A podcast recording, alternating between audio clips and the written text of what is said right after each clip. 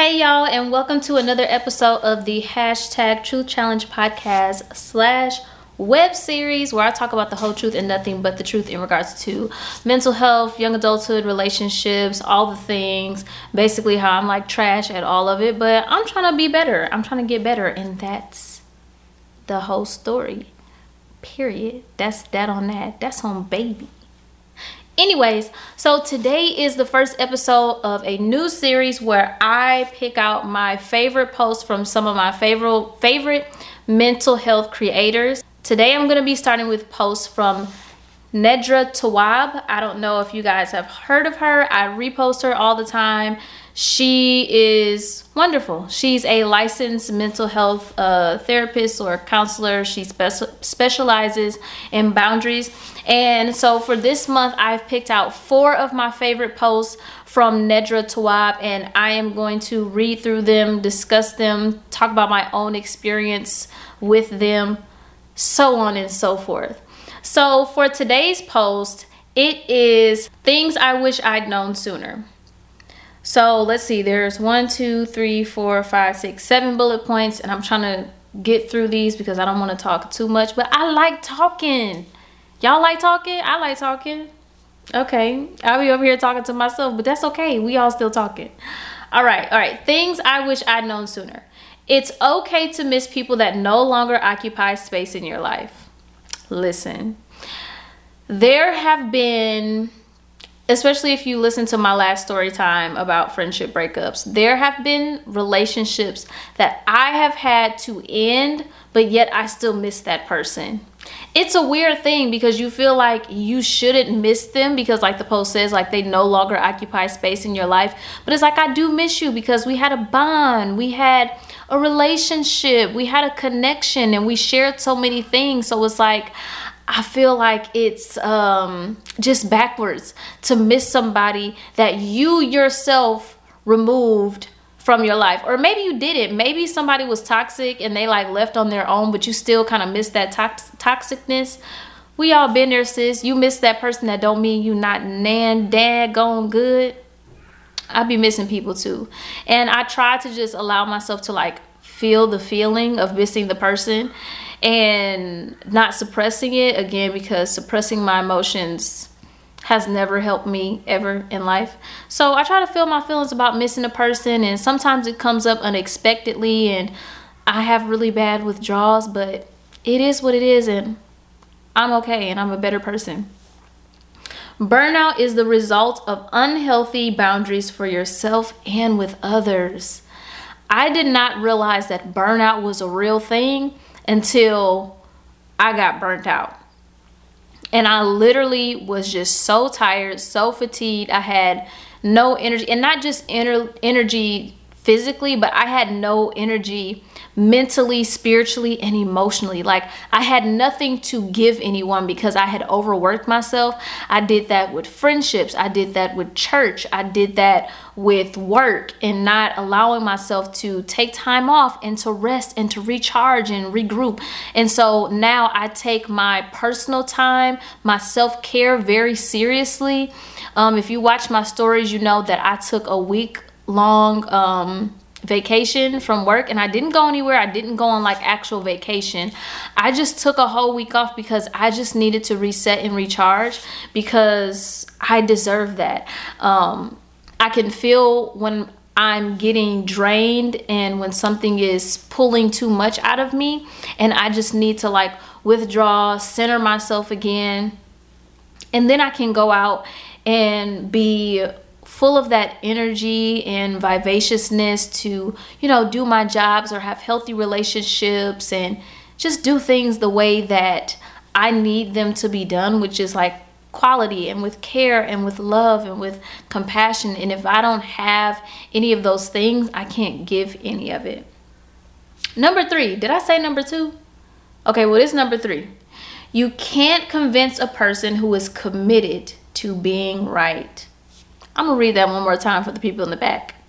You can't convince a person who is committed to being right. I'm gonna read it one more time because something about it is rested in my spirit. You can't convince a person who is committed to being right. There are some people that you're just not going to convince them of anything different because they are right and right is right in their mind and they are always going to be right and that is just that. Um, I learned that the, hard way. Um, especially when um, and i do this thing where i like over explain myself and i want to be understood i want to be able to always communicate what I'm feeling, how I'm feeling effectively, and be understood because I feel like I'm articulating myself in a way that a person would understand me.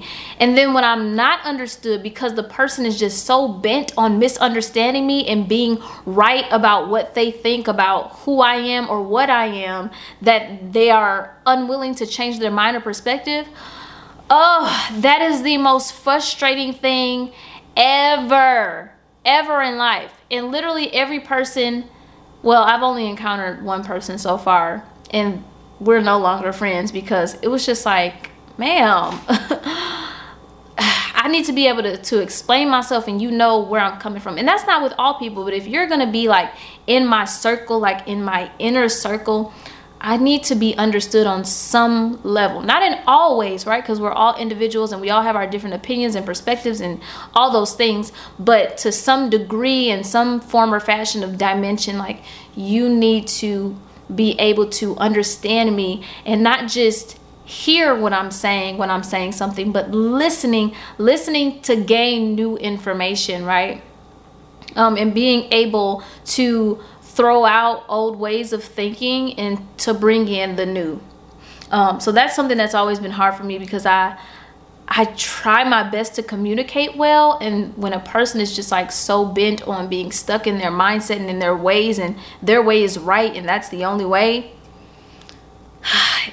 it's hard for you girl. But I've learned that those are the type of people that don't need to be around me period. Number 4 People in glass houses throw stones because they lack insight about themselves. You ever had a person just project and project and you be like, sis, that is not me. I do not have those feelings. Like that is you. I actually have somewhat of a story and I'm not even gonna say the whole story because I'm tired of doing story times. Okay, story my story times make me emotional. Okay, okay. Um, but I had this experience um, with an ex-friend the one I just did my last video on. And stuff was going on in the church and I was trying so hard to just be very positive about any everything. And remember I was like in this like I really want to call it a delusion because I really wanted to believe something that wasn't true, but I was like determined to make it be what it wasn't. It was a whole thing. And like she texted me something in the middle of church that was so off so far from who I was and what I was feeling, what I was sensing, and what I thought God was telling me that I was like, that's not for me. And I knew it wasn't for me because the message that day at church was for me. Everything about it resonated in my spirit. Everything about it, I was being confirmed and affirmed by God that, okay, this is what I've been telling you. And this is how I'm confirming it. And then she texts me this mumbo jumbo in the middle of church that was so far off that I was like, no, like, no, you, like, you, you're totally off. You're totally wrong. Um, and I think her lack to look inward made her project on me whatever issues she had going on that she didn't want to deal with. And I was just like, no we don't do that over here. My own baggage is enough. I don't need you projecting yours on mine. So in that sense she was throwing stones at um, a glass house me. Because when people can't go within when they start feeling that uncomfortable thing they'll try to throw it on someone else so that they don't have to do the inner work that it takes to heal and to grow and to be better. Um, again i've learned a lot from from the the breakup of that friendship. We're gonna keep going. We'll see what else relates to me. Let's see. What number we on? Five. You can feel guilty even when you're doing something healthy for yourself. Gosh, you ever feel just bad for doing you sometimes? Like, how I just talked about self care and spending time with myself and doing things with myself to make me feel good, to make me feel better, to make me feel refreshed and recharged and re energized. Um, even when I took that week off of work, um, I always had in the back of my mind, well, uh, there's not going to be anybody there to do this or to that, or it's going to be really hard. Like, it's going to be really like a lot of pressure because I'm not there. And not that I like hold all the weight but there's strength in numbers and if one person isn't there other people have to make up for where there's lack. And i kind of feel bad about that. I feel bad when i don't want to talk to certain people or have certain conversations because in that moment it's not healthy for me to talk to those people or have certain conversations because sometimes it brings on a little bit of anxiety and i just lose you ever talk to certain piece, people and you lose like a little bit of your peace and you be like, God, I need to stop conversing with you because you are not doing me no good. Even a simple conversation is like having me all scrambled eggy up here and we don't like that. Um, number six, people can't read your mind. Tell them what you want. Isn't it weird that it's so much harder for us to vocalize what we need and what we want. It's so much harder for us to um it's almost like we feel like when we need to express our wants and our needs that we're a burden to another person because then it puts work on them to maintain a safe space for you as long as that's the mutual agreement right right so if they don't want to create a space a safe space and you don't want to create a safe space, then okay. But if it's a mutual agreement, like, okay, this is the energy that we want to have between one another, or whatever the dynamic of the relationship. And it takes work to make each person comfortable with doing and saying certain things. So when I verbalize what I need and what I want from you, I almost feel guilty because I feel like I'm giving you a task. I feel like I'm giving you work to do. Does that make sense? Let me know if that makes sense. Because that's how I be feeling sometimes. Like I feel like I'm putting work on a person. But sometimes you have to. Let's move on to the next thing, shall we? You are responsible. Number seven, you are responsible for your energy you is responsible for your energy that you be having around people when you around or even with yourself okay if there is not one thing I have learned in this past year, it is that I am responsible for me. I cannot control what other people do, say, think, however they operate, but I can always choose how I respond, which is why I have this tattoo. If you have not seen my uh, get to know me tag, I explain that tattoo and I explain what it means. And pretty much it's just this right here. I can't control what other people do, but I always can control what I do. And I'm responsible for my space. I'm responsible for my energy. I'm responsible for my boundaries. I'm responsible for the things that I say. I'm responsible for what I create. I'm responsible for whatever comes from me. I'm responsible for it. So because we like to blame like well this person said this and ruined my day and this person did this and they said that and they listen you can't control what other people do or how they do it. I was literally just telling a person today like these are the things that i want and that i need but i also can't make you do it. So if you don't want to do it let me know now so i can biz out okay? All i can do is control what i do my space, my energy, what I let bother me or how long I hold a grudge or how long I hold unforgiveness in my heart or any bad thing that we allow to dictate what our space feels like, I'm responsible for that. We are responsible for that. Not that people won't do us wrong or hurt us or betray us or be backstabbing or uh, annoy us or whatever the case may be. I'm responsible for how I let your energy affect me and my space and my my aura, right? That's all on me. That's it. So this has been the first episode of the um, series.